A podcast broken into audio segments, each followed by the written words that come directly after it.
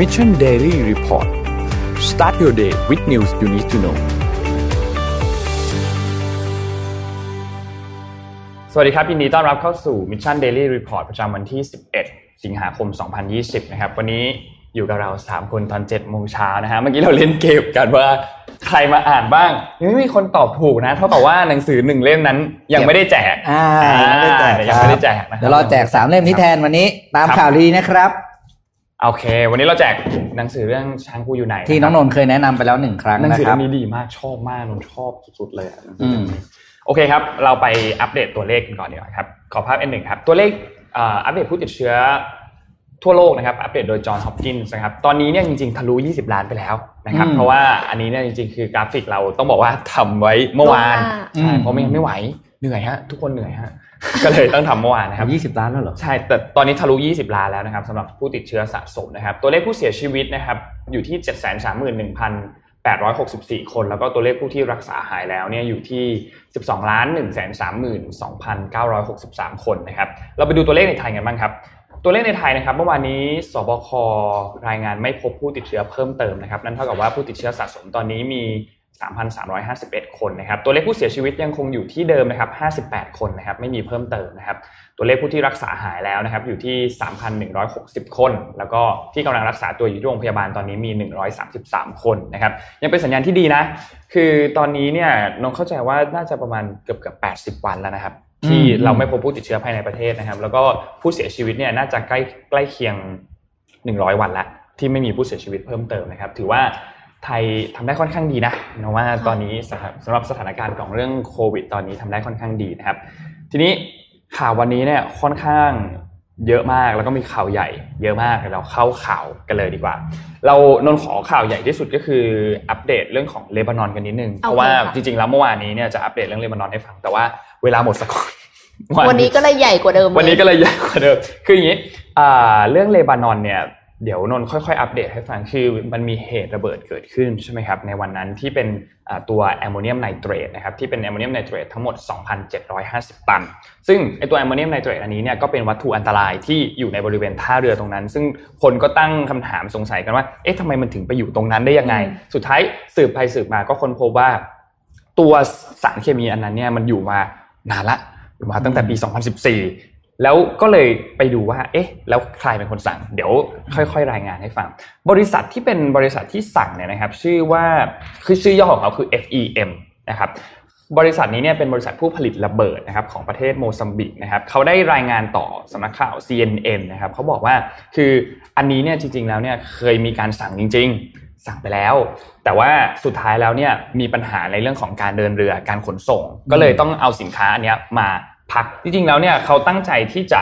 สั่งไปที่อื่นไม่ได้สั่งมาที่ท่าเรือตรงนี้นะอืมแต่ว่าสุดท้ายแล้วก็มาพักอยู่ตรงนี้ก่อน ซึ่งโฆษกก็ออกมาบอกว่าเขาก็โอเคตามตามใบคำสั่งซื้อแล้วเนี่ยมันมีคำสั่งจริง ๆ แต่ว่าตลอดช่วงเวลาที่เขาที่ที่ที่บริษัทได้รันบริษัทมาเนี่ยมันมีการสั่งหลายครั้งมาก แล้วก็ไม่ปริมาณการสั่งครั้งเนี้ย2,750 นี่เป็นปริมาณที่น้อยมากปกติเนี่ยอ่า ต่อปีเนี่ยนะครับเขาสั่งกันเยอะมากมากกว่า 1 ล้านตันต่อปีค่ะมันเยอะกว่านี้เยอะมากอืมเพราะฉะนั้นตัวเลขอันนี้เนี่ยเป็นตัวเลขที่น้อยมาก แต่ปัญหาก็คือ ตลอดที่มีการดำเนินการบริษัทมาเนี่ย ได้รับสินค้าทุกครั้ง ไม่เคยมีปัญหาเลยสักครั้งเดียว ครั้งนี้เป็นครั้งเดียวที่มีปัญหานะครับ ทีนี้ยังไงก็ไม่รู้แหละสุดท้ายแล้วเนี่ยสินค้าไม่ไปถึงปลายทางนะครับโฆษกก็ออกมาบอกว่าเออมันก็ไม่ใช่เรื่องปกติมันเพ ราะปกติแล้วเนี่ยเราสั่งอะไรเราก็ควรจะได้ใช่ไหมครับ แต่ว่าอันนี้เนี่ยมันไม่ได้ ทีนี้เขาก็เลยทำการสืบกันต่อไปว่าโอเคสุดท้ายแล้วเนี่ยมันเป็นความรับผิดชอบของใคร ซึ่งอย่างที่นนท์เคยรายงานว่ามันเป็นเผือกร้อนอะทุกคนก็โยนกันไปโยนกันมาอ่าไม่มีใครที่แสดงความรับผิดชอบนะครับ ทีนี้ก็มีการออกมาประท้วงกันพอสมควร ออกมาประท้วงกันเยอะมากสำหรับที่นั่นนะครับ ประชาชนออกมาประท้วง แต่ว่าสาเหตุที่เขาออกมาประท้วงเนี่ยจริงๆต้องบอกว่ามันไม่ใช่เริ่มมาจากเรื่องของตัว การระเบิดในครั้งนี้ เพราะว่ามันมีปัญหามาก่อนหน้านี้แล้ว ตัวทางเลบานอนเนี่ยต้องบอกว่ามีปัญหาเรื่องของการคอร์รัปชันนะครับค่ะมีปัญหาเรื่องคอร์รัปชันที่ที่ลึกอยู่แล้ว ยาวะครับนาน มีมายาวนานอยู่แล้ว แล้วก็มีการจัดการในเรื่องของการบริหารที่ประชาชนก็ออกมาประท้วงว่ารู้สึกว่ารัฐบาลทำหลาย ๆ อย่างไม่เหมาะสม อันนี้มันเลยกลายเป็นเหมือนจุด trigger ที่เป็นการจุดชนวนทำให้คนเนี่ยเดือดมากขึ้นนะครับค่ะก็จริง ๆ มันเหมือนกับหลาย ๆ เหตุการณ์อย่าง คล้ายๆ ตอนที่สหรัฐที่เป็นคุณจอร์จ ฟลอยด์ตอนนั้นอืมเรื่องการเหยียดผิวก็มีมานานแล้วเหมือนกันอ่าแต่ว่าอันเนี้ยเนี่ยเป็น trigger อันหนึ่งนะครับเหตุการณ์นี้ก็เช่นกันที่เป็น trigger อันหนึ่งให้คนออกมาชุมนุมนะครับ ทีนี้เหล่ารัฐมนตรีหลาย ๆ คนเนี่ยก็ออกมาลาออกทยอยลาออกทยอยลาออกนะครับเริ่มคนแรกเนี่ยคือคุณมานาลอับเดลซามัดนะครับ คนนี้เนี่ยเป็นรัฐมนตรีข่าวสารนะครับรัฐมนตรีข่าวสารคนนี้เนี่ยเอ่อนนมีรูปรูป N4 ครับคนนี้เนี่ยลาออกไป นะครับว่าแล้วก็บอกว่าโอเค คือเรื่องนี้เนี่ยอย่างที่เราทราบข่าวว่ารัฐบาลเนี่ยรู้ข่าวก่อนแล้ว 11 วันล่วงหน้าว่ามันมีสารเคมีอันนี้อยู่ตรงนี้ ซึ่งก็น่าสงสัยแล้วว่าทำไมถึงไม่รีบจัดการให้เรียบร้อยใช่ไหมครับรัฐมนตรีข่าวสารก็เลยบอกว่าจริงๆแล้วอันนี้เนี่ยมันถือว่าเป็นการทำงานที่พลาดของตัวเขา เพราะว่าในเรื่องข่าวสารก็ถือว่าความรับผิดชอบเป็นตัวเขานะครับเขาก็เลยยื่นลาออก ซึ่งเป็นคนแรกที่ลาออกสำหรับรัฐมนตรีนี้นะครับ แต่ทีนี้นั่นคือเมื่อวาน อัปเดตล่าสุดตอนนี้นะครับ รัฐมนตรีลาออกทั้งทีมนะครับลาออกทั้งทีมเลยนะฮะคือไม่มีนายกด้วยใช่ไหมดแล้วครับ คือนายกด้วยครับ คือออกทั้งหมดเลยนะครับ ทีนี้การลาออกทั้งหมดแบบนี้เนี่ย มันส่งผลอย่างนี้ คือพอทีมรัฐมนตรีลาออกไปแล้วใช่ไหมครับเขาก็จะต้องมีการเลือกพูดง่ายๆคือตั้งทีมเสร็จตั้งทีมใหม่ตั้งทีมรัฐมนตรีใหม่นะครับ โปรเซสก็จะคล้ายๆ กับจริงๆคล้ายๆ กับประเทศเรา ก็คืออต้องให้รัฐสภาเนี่ยทำการโหวตเพื่อเลือกนายกรัฐมนตรีก่อนอืมแล้วหลังจากนั้นนายกรัฐมนตรีเนี่ยก็จะตั้งทีมรัฐมนตรีขึ้นมาแบบเดียวกันนะครับ ซึ่งโปรเซสอันนี้เนี่ยคาดว่าน่าจะใช้เวลาสักพักเหมือนกันอืมทำให้ทางประธานาธิบดีก็เลยบอกว่าโอเค งั้นทางทีมเศรษฐกิจทีมรัฐมนตรีทีมเดิมเนี่ยให้อยู่เป็นเขาใช้คำว่า caretaker หรือว่ารักษาการ ก็คือรักษาการตามสถานการณ์หลังจากนี้ไปก่อนนะครับ แต่ก็ ต้องรอดูว่าหลังจากนี้เนี่ยจะเป็นยังไงต่อนะครับ เพราะว่าคือเรื่องการเมืองของของเลบานอนเนี่ยต้องบอกว่าอย่างที่นนพูดคือ มันมีปัญหาเรื่องกับการคอร์รัปชันมาพอสมควร ค่อนข้างหนัก แล้วก็มีคนที่ออกมาจะพยายามจะแก้ไขเรื่องนี้กันเยอะมากออกมาชุมนุมออกมาเรียกร้องต่างๆ ก็ดูเหมือนว่ายังไม่สำเร็จนะครับทำให้หลังจากนี้ก็ต้องรอดูก่อนว่ามันจะเป็นยังไงต่อ รัฐสภาจะสามารถเลือกนายกรัฐมนตรีตกลงกันได้ไหมหรือว่าสุดท้ายจะต้อง มีการเลือกตั้งใหม่จริงอ่าค่ะๆก็ต้องรอดูกันต่อไปนะครับ แต่ว่าอันนี้เนี่ยคือล่าสุดแล้วนะครับ ล่าสุดแบบว่าเมื่อเช้านี้เมื่อเลยเช้านี้เลยนะครับ เดินเข้ามาแล้วก็นนท์รัฐมนตรีเขาลาออกทั้งทีมเลยอะนนท์อ่านเนี่ยฮะลาออกทั้งทีมเลยเหรอพี่โอเคอ่านข่าวแป๊บหนึงนะครับ นี่ก็คือข่าวล่าสุดจะอัปเดตจากทางเลบานอนนะครับ ถ้ามีข่าวอัปเดตอะไรเดี๋ยวยังไงวันพฤหัสเรามาอัปเดตเพิ่มเติมกันอีกทีหนึ่งครับ งั้นขอต่อด้วยการประท้วงอีกเอาเลยครับประเทศหนึ่งนะคะ ก็คือเบลารุสนั่นเองนะคะ เบลารุสเนี่ย ชาวเบลารุสหลักหมื่นนะคะ ประท้วงขอภาพ M6 ค่ะ ประท้วงผลการเลือกตั้งค่ะ หลังจาก Exit Poll นะคะ ออกมาบอกว่าประธานาธิบดีคนเดิมจะชนะอย่างถล่มทลายนะคะ ซึ่งประธานาธิบดีคนเนี้ยอยู่มา 26 ปีแล้วนะคะ ชื่อว่าอเล็กซานเดอร์ลูคาเชนโกนะคะ เบลารุสเนี่ยเป็นประเทศที่ มีประชากรประมาณ 10 ล้านคน ซึ่งเดิมอยู่ในสหภาพโซเวียตอะค่ะ แต่ว่าครับปัจจุบันเนี้ยอยู่ในสหภาพเป็นสมาชิกสหภาพยุโรปนะคะ แล้วก็อเล็กซานเดอร์ลูคาเชนโกเนี่ยก็ได้รับการขนานนามค่ะ ว่าเป็นเผด็จการคนสุดท้ายของยุโรปนะคะ ซึ่งดำรงตำแหน่งประธานาธิบดีมาตั้งแต่ปี 1994 ก็คือเป็นปีที่แยกออกมาจากสหภาพโซเวียต เป็นประธานาธิบดีคนแรกและคนเดียวมาโดยตลอดนะคะ ซึ่งการประท้วงเนี้ยเกิดขึ้นหลังจากมีการประกาศผล exit poll ว่า 80%เลือกประธานาธิบดีคนเดิม ผู้คนก็ไม่เชื่อนะคะ ก็เลยออกมาประท้วงนับหมื่นคนเลย เนื่องจากมีความไม่พอใจเกี่ยวกับปัญหาเศรษฐกิจอยู่แล้วครับปัญหาโควิดอยู่แล้ว ปัจจุบันนี้เนี่ยเบลารุสถึงแม้ว่าจะมีประชากรแค่ประมาณ 10 ล้านคนมีผู้ติดเชื้อ 70,000 รายโอ้แล้วก็ ยังไม่เคยเปลี่ยนตัวผู้นำเลย ตั้งแต่ตั้งประเทศมานะคะ แล้วก็เกิดการเลือกตั้งที่ไม่เป็นธรรมมาโดยตลอด แล้วก็ลูคาเชนโกเนี่ยเขาแก้รัฐธรรมนูญให้ตัวเองสามารถอยู่ในตำแหน่งได้ไปเรื่อยเอ๊ะคล้ายๆเหมือนกันนะ คล้ายปูตินปะคล้ายๆปูตินนะเออที่ปูตินพยายามจะทำอยู่คไงล้ายๆปูตินๆคือเกิดเรื่องเนี้ยมาตั้งแต่ปี 1996 แล้วอะ่ะ คือเข้ามาอยู่ในตำแหน่ง 2 ปี แล้วแก้รัฐธรรมนูญเลย เพื่อที่จะให้ตัวเองสามารถ สืบทอดไปเรื่อยๆนะคะอืมซึ่งไม่ใช่ว่าเขาไม่มีคู่แข่งนะคะอ่าในภาพเนี้ยค่ะก็คือเอ่อคู่แข่งของลูคาเชนโกนั่นเองนะคะ ชื่อว่าถ้าอ่านผิดขออภัยค่ะสเวตลานาทิคาโนวานะคะ เป็นปัจจุบันเป็นแม่บ้านนะคะ แต่ว่าเคยเป็นครูสอนภาษาอังกฤษมาก่อน อ่าฟังดูแล้วอาจจะงงๆว่าอืมครูสอนภาษาอังกฤษมาทำอะไรนะคะ ในเวทีการเมือง สาเหตุก็คือจริง ๆ แล้วสามีของเธออะค่ะเป็นคนลงสมัครรับเลือกตั้งครับอ่าแล้วก็มีคนสมัครรับเลือกตั้ง ผู้สมัครรับเลือกตั้งอีกสองรายนอกจากสามีของของผู้หญิงคนนี้นะคะ แต่ว่าอีกสองรายนั้นอะ อีกคนนึงก็คือเป็นนายธนาคารอ่าอีกคนนึงเป็นนักการทูตด้วยฟังดูแบบก็เข้าท่ากว่าอ่าฟังดูเข้าท่านะอืมแต่ปรากฏว่าโดนจับค่ะอ้าวโดนจับหมดเลย หมดเลยอ่าแล้วเสร็จแล้วก็คือ ทีเนี้ยค่ะ ก็ ที่คาโนวาเนี่ยเขาก็เลยออกมาหวังว่าจะเปลี่ยนแปลงการเมืองก็คือ ออกมาลงสมัครเลือกรับเลือกตั้ง เรียกว่าเกือบจะในนาทีสุดท้ายครับอ๋อสามีของเขาก็โดนจับด้วย สามีของเขาโดนจับเขาก็อ๋อเลยแต่ว่ามาอืมมาอืมลงเลือกตั้งอ่าอ่าโอเคแล้วทีเนี้ยภรรยาของอีกสองคนที่โดนจับก็เลยมาช่วยหาเสียง โอ้โหมันเลยคนนี้ คือเออมันคือจากกลายเป็นคู่แข่งกันอือะมไอ้จากอืมคู่แข่งกันกลายมาเป็นพันธมิตรกัสามลุมหนึ่งก็เลยกลายเป็นว่าคนก็เลยชอบคือคนก็เลยแบบเหมือนกับ เป็นความหวังครับอีกอย่างหนึ่งอะไรเงี้ยค่ะ แล้วแต่ว่าลูคาเชนโก้เนี่ยนะคะ ก็พูดจาแบบดูถูกมากเลยอะอือหือดูถูกคนเนี้ยอืมบอกว่าเป็น poor little girl manipulated by puppet master โอ้โหตายหาว่าเป็นแบบใช้คำหุ่นหุ่นเชิเชิดดของสามีอะอืมคือยอมไม่ได้จริงๆ ค่ะยังแล้ว Human Rights Center นะคะ กล่าวว่าตั้งแต่มีการหาเสียงเลือกตั้งในเดือนพฤษภาคมที่ผ่านมามีคนถูกกักกันตัวไปแล้วกว่า 2,000 คนค่ะ โอ้โห รวมถึงแคมเปญ m ม n เจอร์ของทีคาโนวาด้วย แล้วก็ผู้ใช้สิทธิ์เนี่ยที่ที่ภาพที่เห็นเนี่ยจริง ๆ ภาพเนี้ยเป็นภาพก่อนการประท้วงนะคะ เป็นภาพที่ผู้ใช้สิทธิ์ออกมาเลือกตั้งตอนเย็นค่ะ เพราะว่ากลัวว่ารัฐบาลจะมีเวลาเปลี่ยนบัตรเลือกตั้งในกล่อง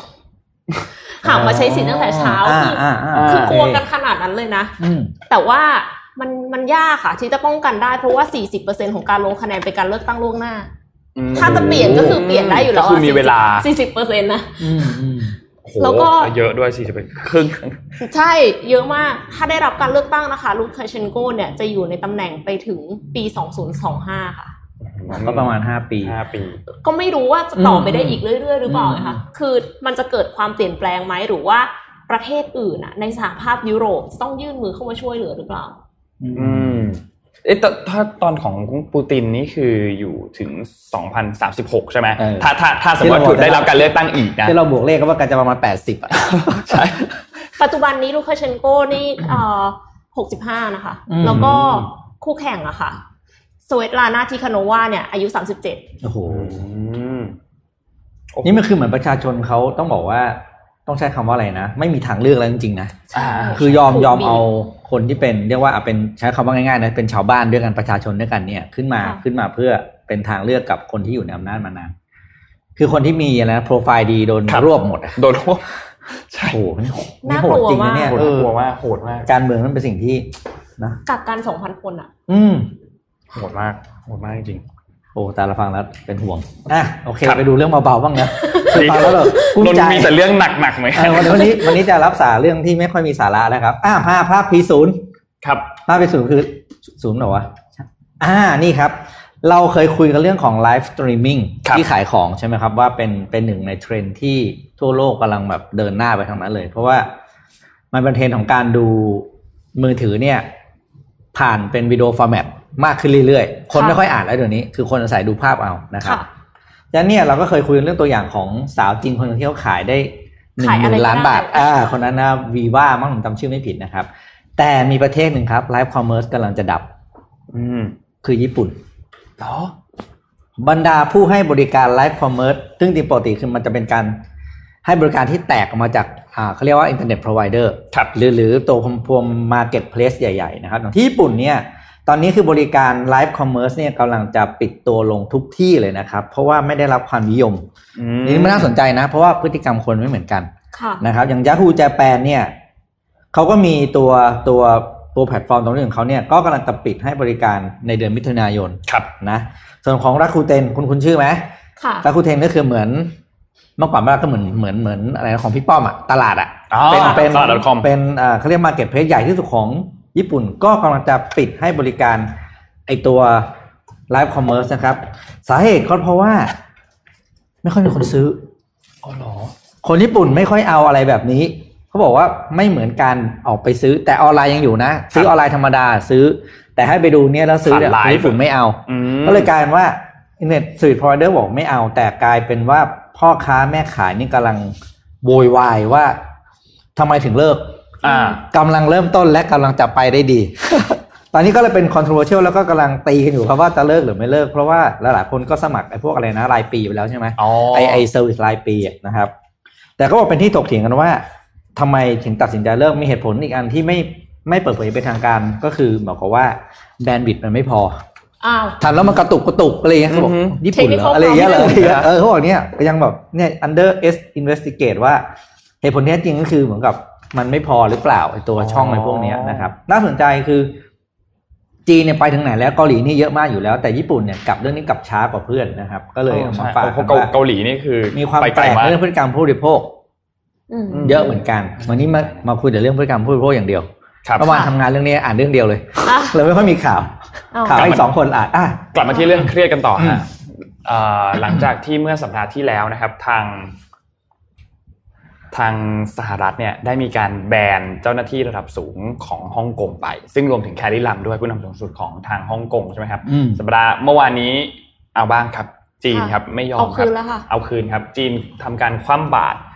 11 คนนะครับที่เป็น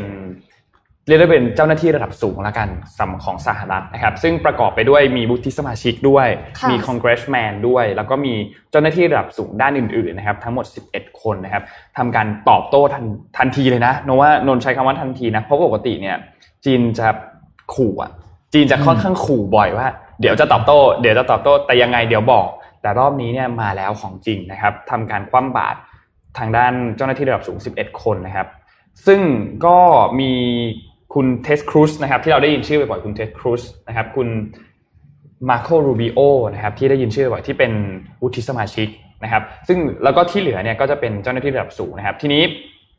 ทำให้สถานการณ์ก็ยังตึงเครียดต่อนะอืมยังคงตึงเครียดต่อนะครับ เพราะว่าคือก็ต่างฝ่ายก็ต่างต่อยอืมคุณต่อยมาผมก็สวนนะเหมือนตอนปิดสถานเอยกงสุลนะคะอ่าใช่ใช่ใช่เหมือนตอนปิดสถานกงสุลก็ทั้งคู่เหมือนกันนะครับ เริ่มจากที่ฮูสตัน ปุ๊บก็ที่จีนก็ปิดเฉิเช่นนตูเดียวกันก็ปิดเฉินตูเช่นเดียวกันนะครับค่ะทำให้ก็หลังจากนี้ก็ไม่รู้ว่าจะยังไงต่อเหมือนกัน ว่าว่าแต่แต่ว่าโดยรวมเรื่องอื่นๆเนี่ยสำหรับเรื่องเศรษฐกิจของสหรัฐเนี่ยก็ดูเหมือนจะยังโอเคอยู่นะคือไม่ได้ไม่ได้สนใจกับข่าวนี้เท่าไหร่ อย่างเช่นตลาดหุ้นอ๋อต่างๆ ก็ไม่ได้ไม่ได้ติดลบรับกับข่าวนี้เท่าไหร่นะครับ อันนี้เป็นการวิเคราะห์พอดี นนท์น่ะตามเพจหนึ่งชื่อเพจทันโลกกับเทรดเดอร์เคพีเพจนี้ดีมากคุณผู้ชมลองไปตามดูก็ได้ คือเขาเนี่ยจะมาวิเคราะห์เรื่องพวกเนี้ยเรื่องเศรษฐกิจเรื่องข่าวต่างประเทศอะไรพวกเนี้ยให้ฟังนนท์ก็ตามเพจนี้อยู่เขาก็บอกว่าเฮ้ยจริงๆแล้วสถานการณ์ของเรื่องเศรษฐกิจตลาดหุ้นอะไรมันก็ไม่ได้ลงขนาดนั้นอืมนะครับ เมื่อเทียบกันกับเรื่องเรื่องอื่น ๆนะครับค่ะ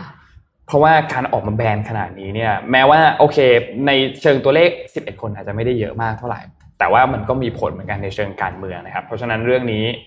รอดูต่อ อ่าอืมค่ะนนท์บอกเลยว่าอันนี้เป็นแค่ move เล็กๆแน่ค่ะนอน หลังจากนี้จะมี move ใหญ่กว่านี้แน่นอนสำหรับเรื่องของการแซงชั่นตอบโต้กันของสองเจ้าใหญ่สหรัฐและก็จีนนะครับ กลับมาที่เศรษฐกิจจีนดีไหมคะดีครับไหนๆก็อยู่ที่จีนอยู่แล้วนะคะ ขอภาพ M7 ค่ะค่ะอ่า CNBC เปิดเผยนะคะ ว่าเศรษฐกิจจีนเนี่ยกำลังฟื้นตัว ก่อนหน้านี้นะคะมีการเปิดเผยว่า GDP quarter ที่ 2 ของจีนเนี่ยเติบโต 3.2%หลังจากที่เคยหดตัว 6.8%ในไตรมาสแรกนะคะ ล่าสุดสำนักงานสถิติแห่งชาติจีนนะคะ เปิดเผยว่า producer price index หรือดัชนีราคาผู้ผลิต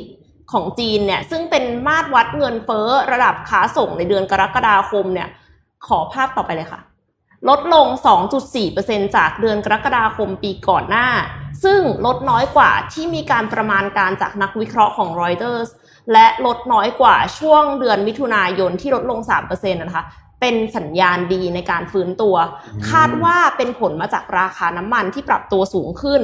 มาตรการสนับสนุนจากภาครัฐ ความต้องการของผู้บริโภคที่สะสมมาตั้งแต่ช่วงล็อกดาวน์แล้วก็ความแข็งแกร่งของการส่งออกค่ะทำให้ภาคอุตสาหกรรมเนี่ยกลับมาดำเนินการผลิตได้อีกครั้งหนึ่งนะคะ เขาภาพถัดไปค่ะ ราคาอาหารที่เพิ่มขึ้นเนี่ยยังส่งผลให้ consumer price index หรือดัชนีราคาผู้บริโภค วัดการซึ่งวัดการเปลี่ยนแปลงราคาขายปลีกของสินค้าและบริการโดยเฉลี่ยที่ผู้บริโภคจ่ายเนี่ย สูงขึ้น 2.7%จากปีก่อนหน้า ซึ่งสูงกว่าที่คาดการณ์แล้วก็สูงกว่าในที่ขึ้นมาจากเดือนมิถุนายนเล็กน้อยนะคะ ราคาสินค้าที่ดีดตัวสูงขึ้นมากเลยเนี่ย พี่ปิ๊กอยากทายไหมคะ อาหารค่ะ เป็นเป็นวัตถุดิบของสด เนื้อหมูค่ะ เนื้อหมูเลยเหรอ ค่ะ เนื้อหมูอืมสูงขึ้นถึง 85.7% กลายเป็นข้าวยากหมักแพงหรือเปล่านะครับค่ะภาพถัดไปเลยค่ะ ใช่สิก็มันมีเรื่องตั้งแต่ไอโรงงานใช่ไหมเรื่องโควิดใช่ไหมที่ไทยแลนด์อะไรต่างๆ แล้วก็มัน supply ไปที่จีนไม่ได้ไงอ่าอ่าใช่ใช่อืมค่ะแล้วแต่ว่าถ้าหากไม่รวมราคาอาหารและราคาน้ำมันแล้วนะคะ core inflation หรือว่าอัตราเงินเฟ้อพื้นฐานเนี่ยเพิ่มเพียง 0.5%ของปีก่อนหน้าค่ะ เพราะฉะนั้นก็ยังน่าเป็นห่วงนะคะ ดูจากกราฟก็เห็นว่ายังแบบ เตี้ยๆอยู่นะคะ แนวโน้มยังไม่ได้ดูดีขึ้น แต่ว่าก็ยังต้องลุ้นกันต่อไปค่ะว่าภัยธรรมชาติเนี่ย ฝนตกหนักน้ำท่วมที่แม่น้ำแยงซีเนี่ยมันจะทำให้การฟื้นตัวของจีนนะคะ มันสะดุดหน้าทิ่มลงไปได้อีกหรือเปล่านะคะ อืมก็ยังท่วมอยู่ใช่ไหม เพราะตอนนั้นเราเคยเล่ามาสักสองอาทิตย์ก่อนอะที่เอาภาพมาให้ดูทีหนึ่งอะที่น้ำท่วมจำได้ไหมครับที่พี่เอาภาพที่จีนอ๋อมาให้เอ๊ะท่วมทีสามสี่ชั้นอะโหแต่นั้นท่วมหนักมากจริงอันนี้ไม่แน่ไม่นั่แน่นแหละใจว่าเส้นเดีตยวอนกันนี้เนี่ยเป็นยังไงบ้างช่วงซีนี่แหละแต่ว่าท่วมอืมตอนนั้นท่วมหนักมาก อืมนะครับ ก่อนเข้าเจ็ดโมงครึ่งนนท์ขอข่าวของจีนนิดหนึ่งครับ บริษัท Tencent ครับ Tencent เนี่ยต้องบอกว่าเป็นบริษัทแม่ของ WeChat เนาะค่ะอ่าแล้วก็เมื่อสัปดาห์ที่แล้วเนี่ยทรัมป์ไม่ได้แบน ไม่ได้สั่งแบนกับ TikTok แต่สั่งแบน WeChat ด้วยอืมนะครับ ทีนี้ก็ได้รับผลกระทบหนักมาก ๆเหมือนกันนะครับ นนท์มีภาพให้ดูขอภาพ N6 ครับเอ่อภาพนี้เนี่ยเป็นภาพของคือเป็นหุ้นของ Tencent นะครับ ต้องบอกว่าแค่ 2 วันอะ Market Value เนี่ยหายไป 66,000 ล้านเหรียญสหรัฐ ค่ะ เยอะมาก เยอะมากนะครับ ทีนี้ก็อันนี้มันแน่นอนว่ามันมาจากเรื่องของที่โดนัลด์ทรัมป์ออกมา แต่อันนี้ชัดเจนมากๆ เพราะว่าคืออย่างที่บอกว่า WeChat เนี่ยโอเค ได้รับความนิยมในจีนก็จริง แต่ว่าคนจีนใช้กันเยอะ และคนจีนก็ไม่ได้อยู่แค่ในประเทศจีน อยู่กันในหลายประเทศ และโดยเฉพาะในสหรัฐก็มีคนจีนอยู่เยอะเหมือนกันนะครับ ซึ่งการที่ถ้าถ้าถูกแบนไปจริงๆเนี่ยทำให้คนจีนใช้แอป WeChat ไม่ได้เนี่ยอืมโอ้โหเรื่องใหญ่เหมือนกันค่ะนะครับทำให้เรื่องนี้เนี่ยก็เลยส่งผลกระทบต่อตลาดหุ้นค่อนข้างเยอะนะครับสำหรับทางด้านหุ้นของทาง Tencent นะครับ แน่นอนว่าเรื่องตอนนี้เนี่ยมันมันโยงกันไปหมดเลยอะคือพี่แท็บจะเคยพูดคำหนึ่งบอกว่า คือถ้าเราฟังข่าวหลาย ๆ ข่าวไปเรื่อยๆเนี่ยเราจะเห็นพอเห็นว่าเฮ้ยจริงๆแล้วทุกอันมันเชื่อมเชื่อมกันหมด มันมีความเชื่อมเชื่อมกันเล็กๆน้อยๆเหมือนกัน อันนี้ก็เป็นเรื่องเดียวกันเช่นเดียวกัน ซึ่งพวกเนี้ยมันส่งผลกระทบหมดเลย Tik t o อกเนี่ยไม่ได้มีแค่สหรัฐกับจีนนะมีอินเดียด้วยนะ ที่เจอปัญหาเหมือนกันฮ่องกงก็มีเหมือนกันนะครับ แล้วก็มีความขัดแย้งกันที่เกิดขึ้นด้วย ไต้หวันกับจีนก็มีความขัดแย้งกันด้วยเหมือนกัน ตอนเนี้ยต้องบอกว่าหลาย ๆ จุดเนี่ยมีความขัดแย้งเยอะมากๆนะครับ ในปีนี้ 2020 นี่พีคจริงๆ เป็นปีแห่งความพีคมากนะครับโอ้ตายแล้วมาเก็ตลงที่ขนาดนี้เหรออืมฟังแล้วจะเป็นลมสองวันหกหกพันล้านอันนี้เป็นข่าวจากบลูมเบิร์กนะครับ ซึ่งยังจะลงต่อได้อีกด้วยถูกไหม ใช่เป็นไปได้ โอ้เป็นไปได้ ถ้าไม่รู้ว่าอย่างเรื่องนี้จะเป็นยังไงต่อนะครับ เพราะว่าก็อย่างที่พี่ปิ๊กรู้ครับโดนัลด์ทรัมป์ยังจะทำอะไรอีก ไม่รู้ว่าแกจะทำ content อะไร creator ของเราครับผม แต่ก็ไม่แน่นะคะเอ่ออย่างหุ้น Signal อาจจะขึ้นก็ได้ แต่ว่าบังเอิญเข้าใจว่ายังไม่ได้อยู่ในตลาดหลักทรัพย์ อือืมมเราไม่อยู่ใช่ไหมค่ะอืมเมื่อวานเราก็มีแปะรูปหน้าจอของ Signal ไปแล้วนะครับ ว่าเออไปโหลดกันได้นะคะหาตาเป็ยังงไปโหลดเฮ้ยเขาไม่น้อยนะสิบล้านโหลดแล้วนะ อ้าวตกลงเขายอมเปิดเผยเหรอคือคะไม่มันดูถ้าเข้าไปดูในหน้า Google Play มันจะมีบอกไงว่ามีคนโหลดไปแล้วเท่าไหร่ แต่อันนั้นคือแค่ในในใน Google Play ใช่ไหมยังไม่รวมในพวกแบบ iOS แล้วอ่าพี่ยังไม่ได้ไปดูใน iOS ไงเพราะว่ายอดคือถ้าเข้าไปดูหน้า Google Play มันต้องมันจะบอกอยู่แล้วนะครับว่าครับมีคนที่ดาวน์โหลดไปแล้วไงก็ไม่ได้น้อยนะ แต่ว่าถ้าเทียบคนอื่นมันก็เยอะแหละอ่าคนอื่นเขาซัดกันเป็นร้อยล้านอะนี่ยังแค่สิบล้านถือว่าน้อยนะถ้าแอปหนึ่งสำหรับทั่วโลกอะแอปแชทอะค่ะนะครับ อืมอ่ามีอะไรสั้นๆหรือไหมไม่มีได้ไหมมีสั้นๆนิดหน่อยอะมีสั้นๆอันหนึ่งนะครับอะไปเป็นข่าวจากซินหัวนะครับ อัปเดตเมื่อวันที่10นะครับ คือตอนเนี้ยต้องบอกว่าปัญหาหนึ่งที่ทุกคนเจอคือเรื่องของสังคมผู้สูงอายุค่ะนะครับอืมแต่ว่าสถิติสำนักกิจการภายในของเกาะไต้หวันเนี่ยนะครับ เขาได้ทำการรายงานสถิติมาอันหนึงนะครับเขาบอกว่าเฮ้ยในช่วงตอนนี้เนี่ยในปี 2019 เนี่ยนะครับ อายุเฉลี่ยอายุไขเฉลี่ยนะครับของคนไต้หวันเนี่ย เพิ่มสูงขึ้น คือคนอายุยืนขึ้นอืมพูดง่ายๆนะครับ อยู่ที่ 80.9 ปีนะครับในปี 2019 ซึ่งถ้าเทียบกับ 10 ปีที่แล้วเนี่ยตอนนั้นเนยอยู่ที่ 79 ปี เพิ่มมาประมาณเกือบเกือบ2ปีนะครับ ซึ่งถือว่าเป็นตัวเลขที่ก็เยอะนะค่ะเพราะว่าอายุอายุขัยเพิ่มขึ้นแบบนี้เนี่ยแสดงให้เห็นว่าโอเค แน่นอนเรื่องของการดูแลสุขภาพต่างๆ ความปลอดภัยของอาหารนะครับ เรื่องของการใช้ชีวิตของคนไต้หวันเนี่ยก็ได้รับการ พูดง่ายๆก็คือได้รับการปรับปรุงจากรัฐบาลนั่นแหละ รัฐบาลของไต้หวันค่อนข้างดีนะอืมถือว่าทำในผลงานได้ค่อนข้างดีนะครับ แล้วก็ในเรื่องของการจัดการไอ้อย่างโควิด เนี่ยเห็นชัดเจนเลยว่าทำได้ดีมากๆนะครับ จริงๆไต้หวันเนี่ยต้องบอกว่าไม่ไม่ค่อยถูกพูดถึงในเรื่องของการแก้ไขในในการรับมือเรื่องของสถานการณ์โควิดนะอืมจะเหไปมือนถูกตอนแรกๆ ได้รับการพูดถึงเยอะอ่าใช่แต่ว่าตอนหคือลังๆจะเป็นนิวซีแลนด์หรืออะไรอ่าใช่คือ WHO เนี่ยเคยออกมาเขาเขาพยายามที่จะเลี่ยงการพูดถึงไต้หวันนะหลายครั้งมากๆนะครับพการว่เมืองนั่นเองเป็นเรื่องการเมืองอ่าอืมเพราะว่ามีเคยมีครั้งหนึ่งที่เจ้าหน้าที่ระดับสูงของของ WHO เนี่ยให้สัมภาษณ์กับผู้สื่อข่าวคนหนึ่งแล้วผู้สื่อข่าวก็ถามว่าแบบเฮ้ยอ่าไต้หวันเนี่ยจัดการโควิดเป็นยังไงบ้าง ก็ถามประมาณเนี้ย อยู่ดีๆคนนั้นก็ตัดสายไปเลยเฮ้ยตัดสายเลยแบบว่าไลฟ์ซีวิวตอนแล้วก็ตัดสายไปเลย แล้วก็โอเค ผู้สื่อข่าวก็ต่อสายเข้าไปใหม่ แล้วก็คุยแล้วก็บอกว่าเฮ้ยเมื่อกี้ยังไม่ได้ตอบคำถามนี้ แล้วสุดท้ายเจ้าหน้าที่คนนั้นก็แบบว่าไปที่คำถามต่อไปเลยละกันอะไรเงี้ยเลี่ยงที่จะไม่พูดถึงไต้หวันอะไรเงี้ยนะครับเพราะว่าโอเคไต้หวันไม่ได้เป็นสมาชิกของ WHO นะต้องบอกก่อนเวลาเข้าประชุมไต้หวันไม่ได้เข้าไปประชุมด้วยนะครับ เพราะว่าเหมือนกับจีนเองก็ไม่เห็นด้วย ที่จะให้ไต้หวันเนี่ยเข้าไปประชุมด้วยนะครับ ก็เลย เป็นปัญหาเรื่องการเมืองนั่นแหละ แต่ว่าอืมไต้หวันเนี่ยต้องบอกว่าจัดการอะไรหลายๆอย่างได้ค่อนข้างดีนะครับ คุณใช้อิงเหวินประธานาธิบดีเนี่ย สุดยอดสุดยอดนะคอรับย่างนี้ life expectancy ของอเมริกาจะลดลงไหมคะเพอืราะมว่าถ้าโดยเฉลี่ยแล้วเนี่ยคนตายจากโควิดไปเยอะมาก เยอะมากดูแล้วแบบแล้วอินอินเดียกับเอ่อบราซิบลราซิลอีกบราซิลนี่เกินแสนไปแล้วแล้ว ที่สำคัญก็คือตัวเลขที่เราเห็นกัน อาจจะไม่ใช่ตัวเลขที่เป็นรายงานจริง ๆ ด้วยนะอ่าอาจจะมีแบบมันอาจคือมันโอเวอร์อยู่แล้วแหละยังไงโอเวอร์โอเวอร์แน่นอนอยู่แล้วเพราะว่ามันไม่มีทางที่จะตรวจเจอครบเป๊ะทั้งหมด แล้วอืมข้อมูลจะครบทั้งหมดมันโอเวอร์อยู่แล้ว แต่ว่าโอเวอร์ไปแค่ไหนเท่านั้นเองนะครับโอ้โอเคเจ็ดโมงครึ่งฮะอะเจ็ดโมงครึ่งนะครับ วันนี้ทำหน้าที่แทนทุกคนนะครับ ก็สัปดาห์ที่แล้วผมเล่าเรื่องวิธีการปฏิเสธงาน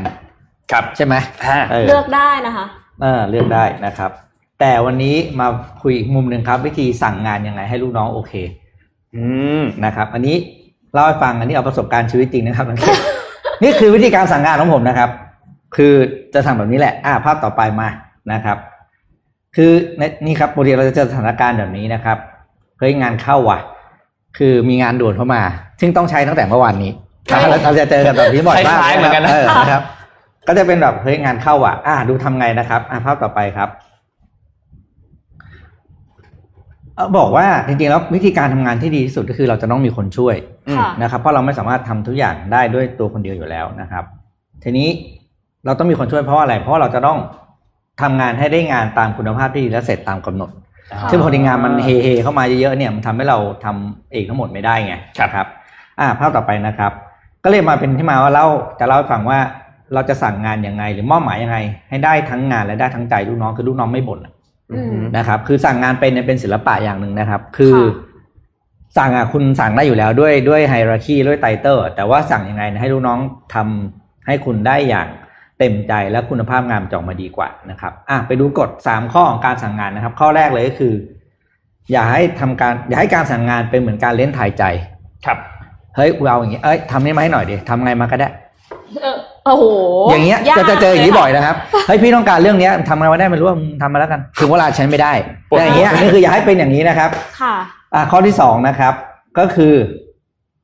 ตัวช่วยชั้นดีมีอยู่รอบตัวนะครับ ก็คือทีมของเราซัพพลายเออร์นะครับคนข้ามแผนกคนพวกนี้ครับคือสิ่งที่เป็นเขาเรียกว่าวัตถุดิบชั้นดีในการที่ทำให้งานของเราเสร็จเร็วขึ้นอืมเพราะว่าบางทีเนี่ยงานบางเรื่องบางเรื่องบางเรื่องที่เป็นองค์ประกอบเล็กๆของงานเนี่ยเราจะใช้เวลารู้ก็อาจจะสามวัน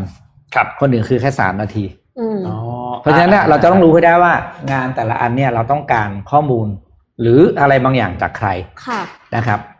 อะภาพต่อไปนะครับ ก็คือเราคาดหวังการสั่งงานอย่างไร เราควรสั่งงานคนแบบนั้นแหละอืมอืมถือเราเราเราไม่ชอบที่หัวหน้าเราสั่งงานเราแบบไม่รู้เรื่องก็อย่าทำค่ะเออเพราะฉะนั้นเนี่ย อันนี้คือกฎสามข้อง่ายของการสั่งงานนะครับ คือจำไว้เลยว่าคุณต้อง ทำตามสามข้อนี้ แต่ทำยังไงอะไปดูห้าข้อนี้ครับ อย่างแรกครับ เราจะต้องรู้ให้ดีที่สุดเลยว่างานที่เราจะต้องทำเนี่ย หรือก่อนที่จะมอบหมายคนอื่นเนี่ย มันมีองค์ประกอบอยู่สี่เรื่องนะครับครับอย่างแรกเลยก็คือว่า งานเนี้ยทำไปเพื่ออะไรอืมนะครับทำไปเพื่ออะไรคือค่ะแปลย่อยมาเช่น ใครจะเอาไปใช้ต่อ ค่ะ เช่นคุณจะเอาไปเพื่อ brief CEO เอาไปเพื่อ brief supplier brief agency หรือไปทำ town hall อ่า พวกเนี้ยมันเป็นจุดประสงค์ที่ใช้ต่างกัน แปลว่าอะไร แปลว่า องค์ประกอบของงานมันจะต่างกันค่ะคุณไม่สามารถนำภาษา CEO ไปให้เอเจนซี่รู้ครับหรืออะไรอย่างเงี้ยนะครับ ข้อสองคือสโคปสโคปคืองานเนี้ยมีมีมีเขาเรียกขอบเขตแค่ไหน ที่เรียกว่าพอ อืมไม่ต้องตะแบงทำทุกอย่าง คือเราเวลาเราทำงานนะครับ เราไม่ได้เขียนเอนไซโคปีเดีย ค่ะ เพราะฉะนั้นงานใช้แค่ไหนทำแค่นั้นและต้องชัด เช่น รู้ว่างานเนี้ยถูกไปใช้หัวหน้าเราจะไปใช้ present ให้ CEO ห้านาทีอือหือเพราะ CEO ไม่เคยมีเวลาเยอะครับ คุณจะตะแบงอัดไปห้าสิบสไลด์ไหมไม่จำเป็นครับดังนั้นอ่าคุณจะต้องรู้ scope ตรงนี้ ข้อสามคือ audience อย่างที่บอกคือใครเป็นคนฟัง งานตัวนี้นะครับหรือใครเป็นคนเอาไปใช้ต่อ ข้อสุดท้ายคือเรียกว่า quality ของ quality คือคุณภาพประมาณไหน แล้วก็ปริมาณประมาณไหนที่ถือว่า good enough แล้วค่ะอ่านะครับ และที่สำคัญคือข้อหนึ่งนี้ เราในฐานะที่เป็นคนสั่งงานรู้ดีที่สุดเพียงคนเดียวนะครับอืมถ้าคุณไม่รู้คุณจะสั่งงานไม่ได้ครับคนที่ถูกต้องทำก็จะทำเหมือนอาบ้าเข้ามาใช่แล้วก็ทำแล้วก็แก้ทำแล้วก็แก้นะครับ สิ่งที่ลูกน้องไม่ชอบเธอเลยคืองานที่ทำแล้วแก้อ่าอ่า แน่นอน เราก็จะบอกว่าทำไมไม่บอกกูแต่แรกนี่นะครับ อะข้อสองนะครับ scope structure and slice อันนี้เป็นสามเอที่ที่ที่สรุปมาให้คือกำหนดกรอบออกแบบโครงสร้างและย่อยออกเป็นส่วน อย่างที่บอก scope เมื่อกี้ตอนแรกใช่ไหมว่าโรงงาน scope ประมาณไหน เสร็จแล้ว structure มันค่ะจะต้องมีตารางประกอบประมาณสองอันอือหือมี text ประมาณหนึ่งมี quote อันหนึ่งมีภาพประกอบอันหนึ่งแล้วมีพูดแบบปากเปล่า มีตัวอย่างเนี้ยครับทำ structure ออกมานะครับ แล้วแยกออกเป็นส่วน ส่วนนี้ใครทำส่วนนี้ใครทำไม่จำเป็นว่างานภาพจะต้องฝ่ายกราฟิกทำนะอ่าอันนี้คือเราต้องรู้ถึงบอกว่ามันต้องรู้ว่าอย่างภาพ อ๋อต้องดูว่าเป็นภาพอะไรเอด้วยอแล้วภาพนี้ใครมีนะอ๋อ คือสมมติว่าพี่ต้องการภาพบ่อบัดน้ำเสียแต่สมมติอย่างนี้ยนะอะไรแบบพี่กำลังทำเรื่องของอะไร water treatment หรืออย่างนี้อยากได้ภาพบ่อบำบัดน้ำเสีย ถ้าพี่ขึ้นไปบอกกราฟิกข้างบนมันคงนั่ง Google ทำอีลาสขึ้นมา อ๋อ ถ้าเดินไปหาเพื่อนเดี๋ยวว่าใครที่เขาทำงานอยู่โรงงานอุตสาหกรรมอ๋อมึงเอาบ่อเสียประมาณไหนล่ะกูมีทุกภาพอะ เขาก็จะส่งมาให้นึกออกไหมอ่านี่คือบอกสิ่งที่เราต้องรู้ว่างานต้องย่อยเป็นส่วนแล้วรู้ว่า งานส่วนไหนเนี่ยใครควรจะเป็นคนทำค่ะนะครับ อะภาพต่อไปนะครับ แล้วก็มอบหมายงานที่ชัดเจนว่า การมอบหมายงานชัดเจนแปลว่าอะไรครับหนึ่งคือ ต้องบอกทุกคนว่าทำไมถึงต้องทำงานนี้ อืมเหตุผลที่เหตุผลที่แย่ที่สุดเลยก็คือนายจะเอา อ่า นี่คือเหตุผลของการมอบหมายงานที่ห่วยที่สุดเลยนะครับอ๋อลูกพี่จะเอาอะลูกลูกพี่ของเราจะเอาอีกทีนายของนายเอออันเนี้ยอันเนี้ยเป็นเหตุผลที่ห่วยที่สุดและอแต่ย่าบอว่ากตัวเราอะยังไม่รู้เลยว่าลูกพี่จะเอาไปทำอะไรเออนะครับเพราะฉะนั้นเราต้องอย่าอย่าบอกลูกน้องว่าเฮ้ยไม่ได้ลูกนายจะเอานะครับ แล้วก็อีกงานนึงคือ ต้องบอกให้ชัดว่าแต่ละคนทำแค่ไหนค่ะทำอะไรบ้างนะครับ แล้วเราคาดหวังงานอะไรกลับมา ค่ะดังเธอขอกลับมาสามสไลด์สองตาราง เขียนคำอธิบายสั้น ๆ จบอืมอย่างเงี้ยคือบอกแบบนี้ไปเลย แล้วทุกคนเนี่ยเขาจะรู้ว่าภายใต้เวลาที่เขามีอยู่อะกับงานที่เขาต้องทำแค่เนี้ยเขาจะบริหารงานได้เองค่ะแล้วเขาจะรู้ว่าเขาจะไปตัดตัดอะไรออกในสิ่งที่เขาไม่จำเป็นนะครับ อะข้อท่าต่อไปนะครับ free to style follow up early คือปล่อยให้เขาวิธีการปล่อยเขาไปเลยครับ ถ้าคุณบอกเขาแล้วคุณต้องการอะไรคุณปล่อยวิธีการเขาแล้วอย่าไปไอ้ micro manage อะอืมแล้วมันมันมันมันอย่างเงี้ยคนก็บอกมันจะเขาถือว่าทำเองแล้วกันมึงมาทำเองถูกต้องเห็นไหมเดี๋ยวเข้าใจดีมึงมาทำเองแล้วกันอย่างเงี้ยนะครับอืมแล้วก็ค่อยๆตามตามผลเป็นระยะ ว่าเออเป็นไงโอเคไหมจะได้เข้าไปช่วยก่อนที่ถึง deadline ค่ะครับนะครับ แล้วก็ข้อสุดท้ายนะครับก็คือ accredit the team นะครับวิธีการที่ดีที่สุดในการมอบหมายงานคนและให้ลูกน้องมีความสุขคือ เวลาประชุมหรือ present งานถ้ามีโอกาส เอาทีมเข้าไปด้วยอ่าสไลด์ที่เขาทำให้เขาเป็นคนพูดอืมถ้าเขาพูดถูกตบมือ ถ้าเขาพูดผิดเราปกป้อง ค่ะ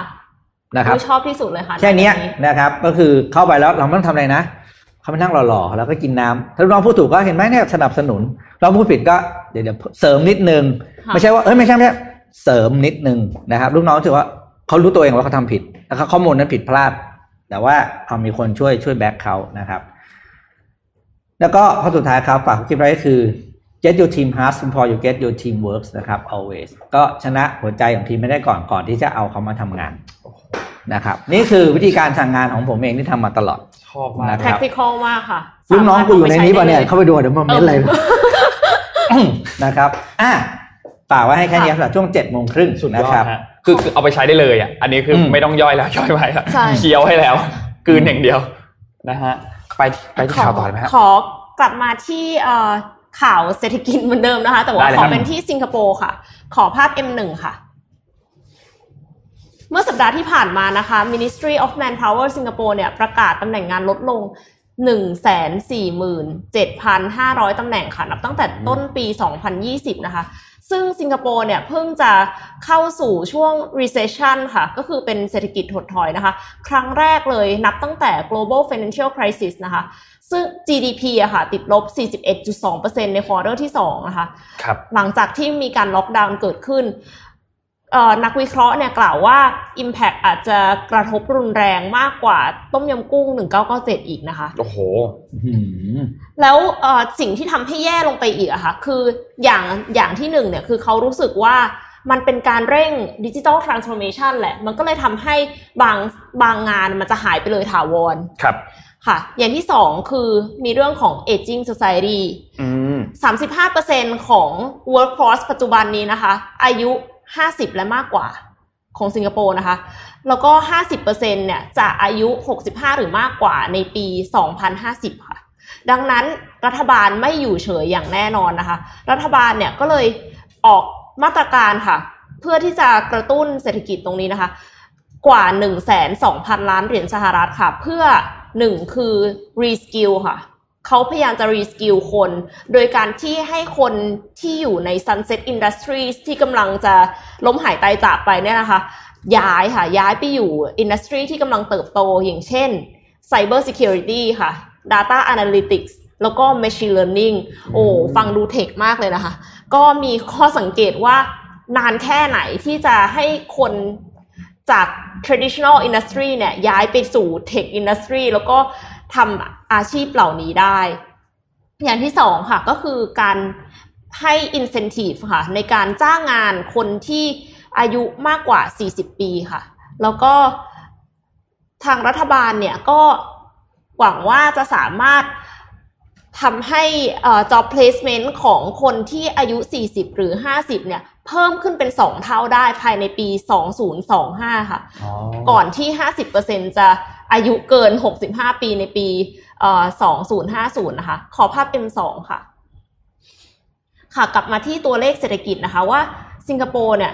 มี unemployment rate นะคะ เพิ่มขึ้นจุดสุดท้ายอะค่ะ คือโอ้โห2.9%นะคะ ก็คือเห็นเลยว่ามันหัวมันขึ้นปัดแบบขึ้นสตีชัดปมากเลยมาก ใช่ แล้วก็เพิ่มขึ้น คือปีเดือนที่ผ่านมาค่ะ 2.4%แล้วก็คือเดือนกรกฎาคมเนี่ย 2.9%นะคะ jobless rate เนี่ยก็เพิ่มขึ้นนะคะ ไออันที่เป็นสีดำเนี่ยคือคือ overall แต่ว่าอันที่เป็นสีแดงกับสีน้ำเงินเนี่ยคือจะเป็นอันนึงจะเป็น residence อีกอันนึงจะเป็น citizen ครับเขาแยกกันออกมาแต่เทรนด์คือไปทางเดียวกันเลยอืมก็คือยังไงก็เพิ่มอะค่ะ แล้วภาพต่อมาค่ะ total employment นะคะ ลดลง โดยที่ลดลงหนึ่งแสนสองหมื่นหนึ่งพันแปดร้อยตำแหน่ง ยกเว้น foreign domestic workers ก็คือแรงงานต่างชาติที่อยู่ที่สิงคโปร์นะคะ ซึ่งเห็นชัดเลยว่าลดลงเยอะมาก ลดลงสี่เท่าของ quarter หนึ่งนะคะ ที่ไหนบ้างที่ลดลง ครับ manufacturing construction แล้วก็ service ค่ะ อืมอ่าครอบ service เกือบลดลงเกือบจะครอบหมดแล้วอะเกือบจะ service ลดลงเหรอ ไม่รู้ Service ฟิลลิ่งก็ยังลดโอเคนะลงแต่แบบ service ไม่น่าลดอะสิงคโปร์อะสิ่งที่ลดเพราะว่าล็อกดาวน์เพราะว่า food and beverage ลดลงค่ะอืมแล้วคือก็ไอ service ลดยังน่ากลัวที่สิงคโปร์ไงค้าปลีกอะลดค่ะ แล้วก็เรื่องของการศึกษาด้วยมันเพราะเราต้องเข้าใจสิงคโปร์ครับ service เป็น sector เดียวที่คนสูงอายุทำงานได้อ่าคือถ้า sector นี้ใช่ลดลงเนี่ย แปลว่าคนสูงอายุเขาจะลำบากเขาจะอครัยู่ไม่ได้ครับไงเดี๋ยวเราไปสิงคโปร์เราก็ยอมรับเราเห็นภาพจริงคือคนสูงอายุก็ทำงานเก็บจานใน food court ค่ะอะไรอย่างพวกเนี้ยคือถ้างานส่วนนี้ลดลงเนี่ยโอ้โหผู้สูงอายุน่าน่าเป็นห่วงนะ ใช่แล้วตอนล็อกดาวน์ของสิงคโปร์นี่คือโหดมากนะคือคือคือรุ่นพี่นนท์เพิ่งกลับมา แล้วก็โดนควอนตีน14 วันเนี่ยนะครับเขาก็เล่าให้ฟังว่า คือคือถ้าเขาอยู่ที่นั่นน่ะได้เงินเดือนต่อนะไม่ต้องทำงานนะแต่ว่าไม่ไหวคือมันมันมันแบบว่าดีเพรส mental ไม่ไหวมันดีเพรสมากเพราะว่าคือมันต้องล็อก ตัวเองอยู่ในห้องอย่างเดียวเลย แล้วจะออกไปซื้อของอะไรทีเนี่ย มันยุ่งยากมากเลยนะครับ เพราะว่าล็อกดาวน์ที่สิงคโปร์คือไม่เหมือนไทยนะ คือตอนอืมตอนที่ไทยล็อกดาวน์ไอ้สั่ง Grab หนักสั่งหนัอะไรจกันริงๆก็ยังทำอย่างอื่นได้นะครับค่ะแต่ว่าของของอันนี้เนี่ยตอนล็อกสิงคโปร์ล็อกดาวน์เนี่ยคือเข้มงวดมากจริงๆสำหรับมาตรการของเขาค่ะซึ่งก็ดีนะเป็นเป็นมาตรการเหล่านี้ก็เข้มงวดมีดีมีอีกภาพหนึ่งค่ะ M4 ค่ะเอ่อ6,700คนนะคะ ที่ ถูก lay off ค่ะในใน quarter ที่ผ่านมานะคะ quarter สองค่ะ ซึ่งเพิ่มขึ้นสูงมากนะคะ ดูจากกราฟแล้วเนี่ย เทียบกันกับ 3,220 คนนะคะในควอเตอร์แรก คือฟังดูตัวเลขก็ดูเหมือนไม่เยอะเนาะอืม6,000กว่าคนเองอะไรเงี้ยแต่ว่าจริง ๆ ก็คือแนวโน้มเนี่ยมันเพิ่มขึ้นอย่างรวดเร็วนะคะครับแล้วก็จุดที่มีการ มีการไล่ออกเยอะที่สุดเนี่ยจะอยู่ที่ wholesale trade และ transport equipment มคือตะเกียพูดถึงว่า service อะลดลง ลดลงที่ไหนลดลงที่ retail แต่อันเนี้ย wholesale ก็มีการรัดเข็มขัดอืมแล้วก็ transport equipment ก็เช่นกันอืมคือค่อนข้างจะรุนแรงอะค่ะ หมดแล้วค่ะโอเคฮะเดี๋ยวนนท์ขอพาไปที่ออสเตรเลียนิดหนึ่งนะครับออสเตรเลียเมื่อวานนี้นะครับเมื่อวันจันทร์ที่ผ่านมาเนี่ยเขามีการรายงานคืออย่างที่เราทราบครับว่าออสเตรเลีย โดยเฉพาะรัฐวิกตอเรียเนี่ยมีการเรียกได้ว่าโควิดน่ากลัวคือคือหนักมากมากสำหรับสำหรับโควิดที่มีการระบาดในรอบที่สองนะครับซึ่ง คือตอนเนี้ยเมื่อวานนี้เนี่ยนะครับมีรายงานผู้เสียชีวิตเพิ่มเติมมาเนี่ย19คน ซึ่งเป็นตัวเลขที่สูงที่สุด หมายถึงว่าเป็น one day ตัวเลขที่สูงที่สุดนะครับ แต่ว่าโดยรวมแล้วเนี่ยสำหรับตัวเลขผู้ติดเชื้อเนี่ยลดลงนะครับเทรนด์มันลดลงนะครับ แต่ว่าต้องบอกว่ารัฐวิกตอเรียเนี่ยเป็นรัฐที่หนักที่สุด เพราะว่าประมาณทั้งผู้ติดเชื้อ แล้วก็ผู้เสียชีวิตเนี่ยสองในสามของทั้งประเทศเนี่ยมาจากรัฐวิกตอเรียเยอะมากค่ะเยอะซึ่งเยอะมากแล้วก็รัฐวิกตอเรียเนี่ยต้องบอกว่าเป็นรัฐหนึ่งที่ ตอนนี้เนี่ยมีเคอร์ฟิวนะ และเคอร์ฟิวของเขาเนี่ยโหดมากนะสองทุ่มถึงตีห้านานมากนะสองทุ่มถึงตีห้านี่คือนานมากแล้วก็นั่นหมายความว่าคือแทบจะร้านอาหารเนี่ยแทบจะเปิดไม่ได้อะอืมตอนมื้อเย็นคือหายแน่นอนอะไม่แทบจะไม่มีทางเลยนะครับ และที่สำคัญก็คือต้องมีใบอนุญาตอะถ้าคนที่ออกไปทำงานอะตอนช่วงเวลาธรรมดาที่ไม่ใช่เคอร์ฟิวเนี่ยออกไปทำงานเนี่ยต้องมีใบ permit อนุญาตว่า ฉันจะต้องออกไปทำงานนะจริงต้องมีใบจริงอืมๆอย่างจริงจังนะครับ แล้วก็ธุรกิจที่เป็น non essential ต่างๆเนี่ยก็ต้องปิดทั้งหมดนะครับ แล้วก็หน้ากากอนามัยต้องใส่ตลอดเวลาที่ออกไปข้างนอกนะครับ ซึ่งรวมถึงไม่ว่าจะไปที่ที่ไหนก็ตามทุกสถานที่ออกนอกบ้านคือใส่ทันทีนะครับ อย่างไทยเราตอนเนี้ยเราอยู่ในออฟฟิศอยู่ในอะไรเงี้ยบางทีเราก็ๆไม่ได้เนี่ยใส่เราอยู่ในห้องส่งเราก็ไม่ใส่ใช่ เพราะว่าสถานการณ์เราต่างจากของที่ค่ะนั่นเยอะมากๆนะครับ ที่รัฐวิกตอเรียตอนนี้ต้องบอกว่า คือน่าน่าน่าน่าสงสารมากนะครับ เพราะว่าเจอการระบาดในระลอกที่สองมาเนี่ย มันกระทบเยอะมากนะครับ ไม่ใช่แค่ในแง่ของหอเอ่อโรงพยาบาลเท่านั้นที่จะต้องมีเคสที่ถูกรับเข้ามาเพิ่มขึ้น แต่ว่าในเรื่องของเศรษฐกิจที่ต้องถูกชัดดาวน์อีกรอบหนึงเนี่ย เราก็รู้อยู่แล้วว่า การชัดดาวน์เศรษฐกิจรอบที่อืมสองเนี่ย ไม่ใช่เรื่องตลกจริงค่ะๆนะครับ ขนาดสิงคโปร์ตะกี้ก็แย่แล้ว อ่าใช่เฮ้ยเราแจกหนังสือกันนี่ว่า อะแจ้งมีสิคำถามไปนนขอนนขอหนังสือเล่มหนึ่งเดี๋ยวนนจะสจะสปอยหนังสือให้ทุกคนฟังจะทุกคนจะได้มาเล่นเกมนะครับอืมพี่ติ๊กอ่านก่อนเลยฮะอะมาดูเรื่องหนักๆกันต่อนะครับ อันนี้จะเป็นบทความจาก m c k เคนซี่นะครับ ซึ่งเราตั้งใจว่าเราจะส่งกระเช้าไปให้เขาโน่นเราได้ส่งไปแล้วครับผมคือช่วงโควิดเนี่ยเราเอางาน m c k เคนซี่มาเรียกว่าอัดรัวๆเลยนะครับเรียกว่าอะอันนี้เป็นบทความ m c k เคนซี่นะครับเพิ่งออกเมื่อเดือนนี้เองชื่อ The Great Consumer Shift นะครับ10 charts that show how US shopping behavior is changing แปลง่ายคือ พฤติกรรมผู้บริโภค ชาวอเมริกันเปลี่ยนไปอย่างไร สรุปได้จาก 10 ชาร์ตนี้นะครับ อันนี้ตั้งใจดูนิดนึงนะครับ เพราะว่ามันจะเป็นกราฟของ m c k เคนซี่ซึ่งมันจะดูยากแต่ว่าจะอธิบายให้ฟังไปเรื่อยๆ แล้วกัรานยละเอียดเยอะมาภาพแรกนะครับ ภาพแรกเนี่ยเขาบอกว่า ขออ่านก่อนนะ พฤติกรรมผู้บริโภคที่ สีดำคือก่อนโควิด สีฟ้าคือหลังโควิดนะครับ ก็คือมีแนวโน้มที่จะหันมาซื้อของเป็นแบบออนไลน์ในอุตสาหกรรมต่างๆ เนี่ยมากน้อยขึ้นมากแค่ไหนนะครับ อันที่ถ้าสนใจก็คืออะดูอันล่างสุดนะครับ อันหน้าสุดเขียนว่า entertainment at home ค่ะก่อนโควิดเนี่ยมันวิ่งอยู่แล้วคือสีดำคืออืม80%ช่วงโควิดคือเพิ่มมาแค่จึ๊กเดียวคือ 3%เอง แปลว่าอุตสาหกรรมเนี้ยมันโดมิเนตด้วยออนไลน์หมดแล้วค่ะเวลาตีความ ตีความกราฟมีทั้งตีอย่างนี้นะครับ สิ่งที่น่าตกใจก็คือ อันแรกนะครับ อย่าง OTC Medicine คือร้านขายยา ก่อนโควิดเนี่ยคนซื้อออนไลน์ประมาณ 23 แต่ช่วงโควิดเพิ่มอีก 10%นะครับ แต่อันที่ไม่เปลี่ยนแปลงเลยนะ อีกอันหนึ่งก็คือ tobacco คือยาสูบยาสูบในยปกติคนซื้อออนไลน์อยู่น้อยมาก 26%ช่วงโควิดก็ยังไม่ค่อยซื้อออนไลน์อีกทำไมอะคะ เนี่ยครับ พี่ก็สงสัยเหมือนกันเอาโเนี่ยคือมันสิ่งที่เราต้องน่าน่าน่าสนใจว่าบางอุตสาหกรรมเนี่ยออนไลน์ไม่ได้มีผลกระทบเลยนะครับอืมแล้วก็อย่างนั้นคืออย่างลิกมีอันก็เขียนว่าแอลกอฮอล์เหมือนกันแอลกอฮอล์ก็ไม่มีผล แอลกอฮอล์คืออันที่ห้าจากด้านบน ก่อนโควิดเนี่ยการซื้อแอลกอฮอล์ออนไลน์มีอยู่แค่สิบเก้าเปอร์เซ็นต์ครับ ช่วงโควิดเพิ่มมาอีกแค่เจ็ดเปอร์เซ็นต์เองนะคือไม่ได้เพิ่มขึ้นเยอะเลย อันที่น่าสนใจและน่าตกใจคือให้ดูอันเนี้ยคืออันที่เป็นสีฟ้ายาวๆอะครับ มันแปลว่าพฤติกรรมที่กำลังจะเปลี่ยนไปทางนั้นค่ะเช่นนะร้านขายยา grocery นะครับ อันที่อันแรกที่สีฟ้าโดดมาเลยจากด้านบนเนี่ยก็คือกลุ่มของแต่งบ้านอืมคือคนหันมาซื้อออนไลน์แบบเรียกว่าถล่มทลายนะครับ อันเนี้ยคือให้ดูว่าพฤติกรรมเนี้ยถ้าเราอยู่ในอุตสาหกรรมเหล่านี้เนี่ยเราต้องปรับตัวเพราะว่าพฤติกรรมคนมันเปลี่ยนเหมือนกันทั้งโลกครับค่ะนะครับอะภาพต่อไปครับ อันนี้ให้ดูคือผมจะเล่าให้ฟังสั้นๆแล้วกันว่า คนที่ทำธุรกิจตอนนี้ครับเขาจะมองเขาผมใช้คำว่าทิ้งเลยแล้วกันทิ้งลูกค้ากลุ่มหนึ่งไปแล้วคือกลุ่ม baby boomer อืมคือกลุ่ม baby boomer เนี่ยคือไม่มีผลอะไรแล้วกับการซื้อออนไลน์น้อยมากคือคือมันเหมือนเยอะจริงนะอืมแต่เป็นส่วนที่น้อยมาก ถ้าเทียบกับกลุ่มอีกสองกลุ่มคือ Gen Z และ Millennial โอ้โหนะครับคือถ้าคุณไม่ได้อยู่ในอุตสาหกรรมที่เป็นผู้สูงอายุจริง ๆ เนี่ย คุณไม่ต้องสนใจเรื่องออนไลน์เลยเอ้ยคุณไม่ต้องสนใจเขาเลย แต่ถ้าคุณอยู่ในขายของก ลุ่ม Baby Boomer จริงๆเนี่ยออนไลน์ยังไม่ใช่โฟกัสครับแปลกใจอะนะครับคือเพราะเขาไม่เปลี่ยนเนี่ยเปลี่ยนน้อยมากเพราะว่าแม่เอ็มเนี่ย ซื้อโอ้โหประเด็นประเด็นคืออะไร ซื้อผ่านเอ็มอ่าแปลว่า research เนี้ยแตะลงไปมันถามอายุเอ็มใช่ครับถามคนซื้อ เคยได้ยินคำว่าคนซื้อไม่ได้ใช้คนใช้ไม่ได้ซื้อไหมครับอันอันเนี้ยเนี้ยคนทำ marketing ต้องเข้าใจนะครับอืมมีสินค้าอยู่แค่สามแบบในโลก ที่คนซื้อไม่ใช้คนใช้ไม่ได้โลกหนึ่งเบบี้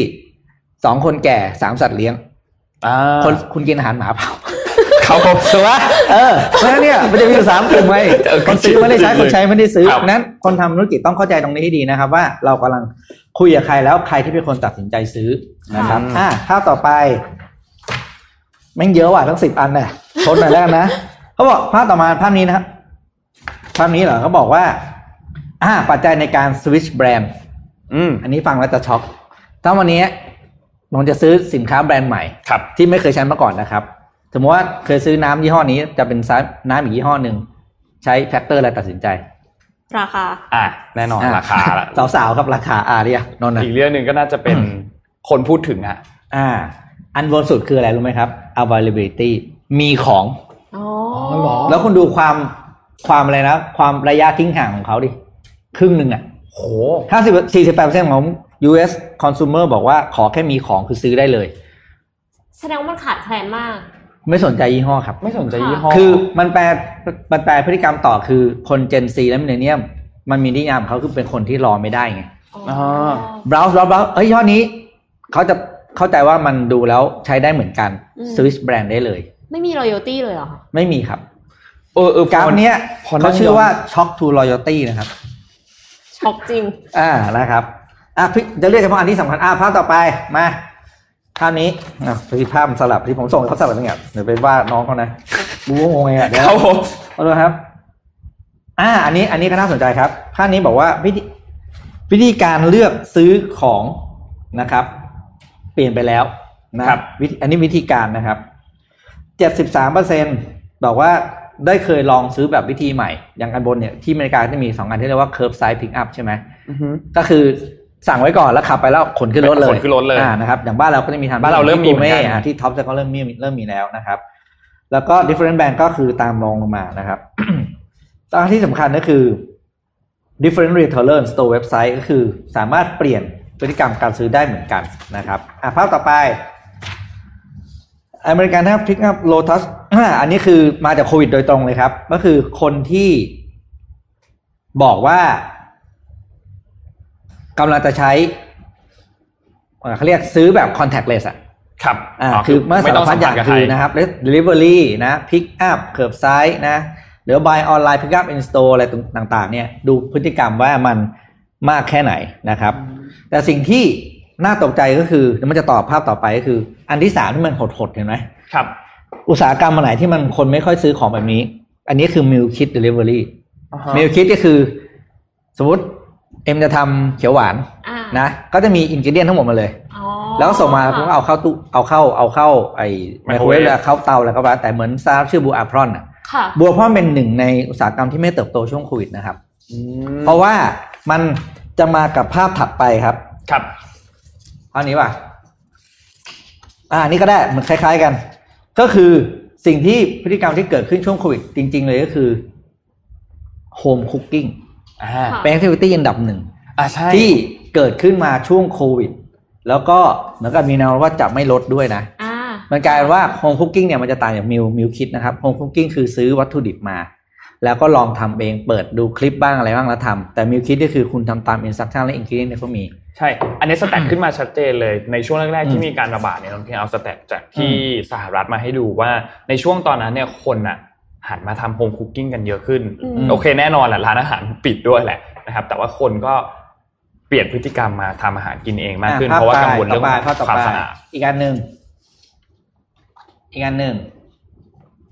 อ่าเนี่ยครับ ที่บอกเนี่ยคือพฤติกรรม ทำอะไรบ้าง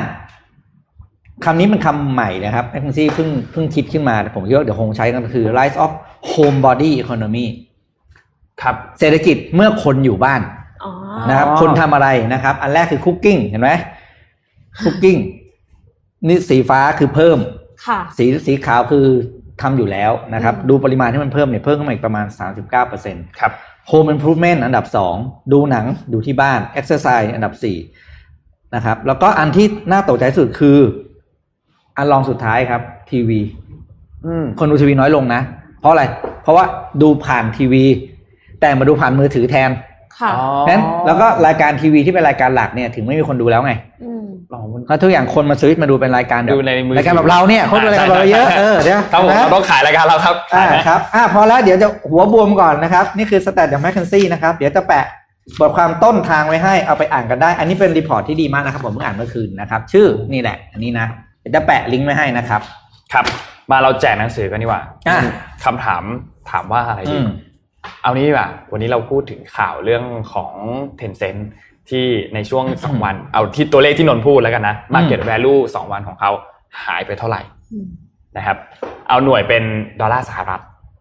นะครับอืมตัวเลขใช่ไหมครับตัวเลขครับมูลค่าของเทนเซ็นที่อ่หายมูไปลค่ใช่ไหมของ Tencent หายไปเท่าไหร่นะครับหนังสือเล่มนี้นะแจกหนังสือช้างกูอยู่ไหนนะครับของคุณอนนทวงศ์นะครับ ซึ่งเป็น Head of People ของวงใน ในเนี้ยนนท์เคยรีวิวให้ฟังแล้ว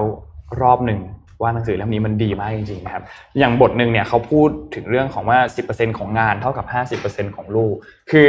อันเนี้ยนนท์ชอบบทนี้มากเลยคือเขาบอกว่าเวลาบางทีคุณทำงานสมมติว่าคุณทำงาน ปกติเลิก6โมงแต่คุณยอมที่จะเลิกช้าลงชั่วโมงหนึ่งเพื่อที่จะได้งานเพิ่มเนี่ยบางทีคุณอาจจะได้งานเพิ่มไม่เยอะหรอกได้งานเพิ่มแค่สิแต่ถ้าคุณรีบกลับบ้านไปเนี่ยลูกอะนอนบางทีลูกนอนสามทุ่มลูกก็นอนแล้วอะไรเงี้ยการที่เรามีเวลาอยู่กับลูกเพิ่มขึ้นแค่ชั่วโมงเดียวเนี่ยมันแปลว่าเรามีเวลาอยู่กับลูกเพิ่มขึ้นถึง 50%เลยนะเป็น 50%ของเขานะครับแล้วก็หนังสือเล่มเนี้ยจริง ๆ มีหลายอย่างมากๆที่แบบ ทำไมนนท์ถึงอินเรื่องลูกอะคะไม่ไม่อ่านให้ฟังอ๋ออ่อ่านให้ฟังยังไม่มีไม่ผิดทุกโอ้โหโดนนี่โดนตลอดคือเอฟซีเขาเยอะแล้ว คือดีดีดีไปหนังสือเล่มหนังสสืวอยแน่เลยอะไปหนังเขาเรียกว่าเบาๆกับเขาหน่อยหนังสือเล่มนี้ดีจริงหนังสือไม่เล่มแซนี้วดีแซวเฉยๆเล่มนี้ดีได้ชอบได้มากเรื่องนี้ดีครับ ดีจริงแต่หนูก็เป็นคนหนังสือเร็วหนูหนังสือเร็วมาก ชอบมากอุ๊ยเล่มเนี้ยอ่านรวดเดียวจบเลยมั้งอืมเพราะว่าเล่มเนี้ยคือชอบแบบคืออ่านแล้วอ่านที่อ่านอ่านปุ๊บแล้วก็ปุ๊บแล้วก็แบบว่าวางหนังสือแล้วก็ตรงกับคนมากเฮ้ยหนังสือเล่มนี้ดีจังเลยอะแล้วก็อ่านต่อ แล้วก็รู้สึกว่าเอ้ยเรื่องนี้ดีจังเลยมันคือทุกนึกว่าทุกคนจะมีประมาณเนี้ยเวลาฟีลแบบดูหนังหรือว่าอ่านหนังสือเล่มไหนที่มันแบบดีๆสักเล่มหนึ่งมันจะรู้สึกโหวางไม่ลง มันมันต้องดีขนาดนี้เลยเหรอหนังสือเล่มใจนี้ฟูมันเนี่ยใจฟูใช่ใช่เออแต่อ่านแล้วรู้สึกดีแนะนำจริงๆนะครับ เราแจกสามคนนะครับค่ะโอเคฮะขอเอ่อกลับมาที่อังกฤษนิดนึงค่ะเอ่อบริสจอนสันนะคะวันเอ่อ M5 ค่ะขอพัก M5 สั่งเปิดเทอมแล้วค่ะ ให้นักเรียนทั่วอังกฤษนะคะ ต้องได้ไปโรงเรียนในเดือนกันยายนนี้นะคะ คือโดยบริสจอนสันเนี่ยใช้คำว่าเป็น moral duty นะคะ to get all children back in school คือเขาบอกว่าเอ่อการที่เด็กๆอะค่ะไม่ได้ไปเรียนเนี่ย effect mental health ของเด็กๆนะคะอืมคือการที่ไม่ได้มี interaction เนี่ยมันทำให้เอ่อเกิดเกิด damage มากกว่าที่ ความเสี่ยงของไวรัสจะเกิด เขาเชื่อว่าเด็กๆติดไวรัสได้น้อยกว่า เหมือนกับมีโอกาสติดอืมไวรัสน้อยกว่าผู้ใหญ่ประมาณ 50%นะคะแล้วก็มีความเสี่ยงที่จะที่จะตายด้วยไวรัสเนี่ยน้อยกว่านะคะ ซึ่งโรงเรียนที่อังกฤษอะค่ะที่ผ่านมาเนี่ยเขาปิดมาตั้งแต่ 20 มีนาคมแล้วนะคะ แล้วก็ 1 มิถุนายนเนี่ยมีการเปิดบางโรงเรียนที่เป็นโรงเรียนไซส์เล็ก แล้วก็เป็นโรงเรียนของเด็กเล็กๆอะค่ะ แต่ว่าในเวลส์ใน Northern Ireland แล้วก็สกอตแลนด์เนี่ย จะเปิดวันนี้แล้วนะคะ Tuesday ค่ะครับเพราะเพราะฉะนั้นก็คือจะแตกต่างกันเล็กน้อยเอ่อทางบอริสจอห์นสันเนี่ยก็บอกด้วยว่าความเสียหายทางเศรษฐกิจเนี่ยของการที่ผู้ปกครองแล้วก็คนคนที่ดูแลเด็กเนี่ยไม่สามารถที่จะไปทำงานเนี่ยมากกว่ามากกว่าความเสี่ยงเรื่องของไวรัสอะค่ะ เพราะฉะนั้นก็ เลยจำเป็นที่จะต้องกลับมาเปิดโรงเรียนนะคะ ค่ะอืมนนท์มีข่าวเยอรมันนนท์มีข่าวเยอรมันปิดท้ายให้นะครับ คือที่เยอรมันเนี่ยเขามีการทำแบบสอบถามอันหนึ่งคือเยอรมันเนี่ยก็เป็นประเทศหนึ่งที่ล็อกดาวน์โหดเหมือนกันแล้วก็เขาก็เลยทำแบบสอบถามไปหาบริษัทต่างๆ ในแต่ละ sector เลยว่าเฮ้ยคุณคิดว่าอ่าเราจะต้องใช้ชีวิตที่แบบล็อกดาวน์แบบนี้เนี่ยไปอีกนานแค่ไหนนะครับค่ะภาพ N7 ครับ คือเขาเขาก็เขาก็ไปสอบถามบริษัทต่างๆบอกเขาบอกว่าพวกภาคการบริการเนี่ย คิดว่าต้องใช้ชีวิตแบบเนี้ยอย่างน้อยนะ8.9 เดือนนี่เกือบ9เดือนอะหมายถึงว่าอีกอีก 9 เดือน อีก 9 เดือนนี่เขาสัมภาษณ์เนี่ยที่อันนี้ข้อมูลเนี่ยในเดือนตุลาคือเดือนที่แล้วค่ะอืมนะครับแล้วเขาคิดว่าต้องใช้ชีวิตอย่างนี้ต่อไปเนี่ยอย่างน้อยอีก 9 เดือนนะครับ แล้วก็ในเรื่องของการค้าอีก 8.6 เดือนอันนี้ใกล้เคียงกันนะครับเพราะว่าเป็น sector ที่ได้รับผลกระทบหนักนะครับ แล้วก็อันต่อไปคือ construction การก่อสร้างนะครับ 8.2 เดือน manufacturing 7.8 เดือนนะครับ แล้วก็คาดการณ์กันว่าในเยในเยอรมันเนี่ยน่าจะต้องใช้ชีวิตแบบเนี้ยอย่างน้อย 8.5 เดือน ตัวเลขก็ใกล้ๆกันนะ อยู่ประมาณ 8 เดือนถึง 9 เดือนนะครับ ซึ่งก็อันนี้ที่เป็นเขาไปทำแบบสอบถามมานะครับ แล้วก็ต้องบอกว่าคือหลาย ๆ บริษัทเนี่ยมีที่เยอะที่สุดนะ ที่เยอะที่สุดเนี่ยมีบางเจ้าเนี่ยบอกถึง 13 13 เดือนเลยนะ ต้องใช้ชีวิตแบบนี้ต่อถึง13เดือนแต่ที่กราฟที่เราเอามาให้เนี่ยเป็นคือโดยเฉลี่ยนะครับอ่าที่ไปสัมภาษณ์ในแต่ละ sector มาค่ะบริษัทในแต่ละ sector มาว่าเขาคาดการณ์ว่าจะต้องใช้ชีวิตต่อจากนี้ ต้องลุ้นวัคซีนลุ้เผื่อนวัว่ามันจะทำให้เรากลับมาใช้ชีวิตปกติคือนนท์ว่าได้เร็วขึ้นวัคซีนมาแล้วเนี่ยมันก็ต้องใช้เวลาอีกสักพักค่ะเหมือนกัน เพราะว่าเมื่อเมื่อวานนี้เนี่ยคุณหมอเฟาซี่เองก็ออกมาพูดนะครับเขาบอกว่าเขาไม่ได้คาดตัวเขาเองอะไม่คาดหวังเลยนะว่าวัคซีนเนี่ยจะได้ผล ร้อยเปอร์เซ็นต์เขาคาดหวังแค่ว่าได้ผลนนท์จำตัวเลขไม่แน่ใจประมาณ 60 หรือ 75เปอร์เซ็นต์ได้ผลแค่60ถึง75เปอร์เซ็นต์ก็เป็นตัวเลขที่เขาค่อนข้างพอใจแล้วอืมนะครับเพราะว่าอย่างที่พี่เราบอกว่าวัคซีนเนี่ยมันขึ้นอยู่กับตัวเชื้อไวรัสด้วย แล้วเชื้อไวรัสมันก็มีการกลายพันธุ์อยู่ตลอดเวลา เพราะฉะนั้น ตัวเชื้อที่อะเริ่มต้นการระบาดที่อู่ฮั่นกับตัวเชื้อที่ระบาดในสหรัฐตอนนี้เนี่ยมัคนละเชื้อคนละชุดกันแล้วนะครับ ข้อมูลมันก็เปลี่ยนหลายๆอย่างมันก็เปลี่ยนไปแล้ว เพราะฉะนั้นเรื่องของวัคซีนเนี่ยผมคิดว่าต้องใช้เวลาอีกสักพักเหมือนกัน ถึงแม้ว่าทรัมป์จะบอกว่าได้เห็นแน่นอนเดือน 11 ก่อนเลือกตั้งมาแน่นอนวัคก่อนซีนเลือกตั้งก่อนเลือกตั้งทำบใช้อกว่าได้หก่รืออนใช้เลือกไม่ตั้ได้งอีกเรื่องหนึ่งอีกเรื่องหนึ่งนะครับค่ะก็ต้องรอดูกันต่อไปนะฮะ แถมช่วงทำประจำวันให้หน่อยละกันอืมอ่าแถมทำประจำวันให้หน่อย เมื่อวานนี้อะคือทรัมป์อะเขาก็ทั่วไปแหละก็ให้สัมภาษณ์ค่ะอยู่ที่ที่ White White House House อยู่ที่ทำเนียบขาวนะครับ ทีนี้อยู่ดีๆ ก็ทรัมป์ก็เดินออกไป มีเจ้าหน้าที่มาพาเดินออกไป ซึ่งรวมถึงสตีเฟนมานูชินที่เป็นรัฐมนตรีกระทรวงการคลัง แล้วก็เจ้าหน้าที่ระดับสูงคนอื่นก็ถูกพาตัวออกไปด้วย คนผู้สื่อข่าวก็งงว่าเกิดเหตุอะไรขึ้น ทีนี้หลังจากนั้นทรัมป์ก็กลับเข้ามาแล้วก็บอกว่าเฮ้ยข้างนอกมีเหตุยิงกัน มีคนได้รับบาดเจ็บได้แล้วก็ถูกส่งโรงพยาบาลแล้วด้วยทรัมป์เองก็ไม่รู้เรื่องว่า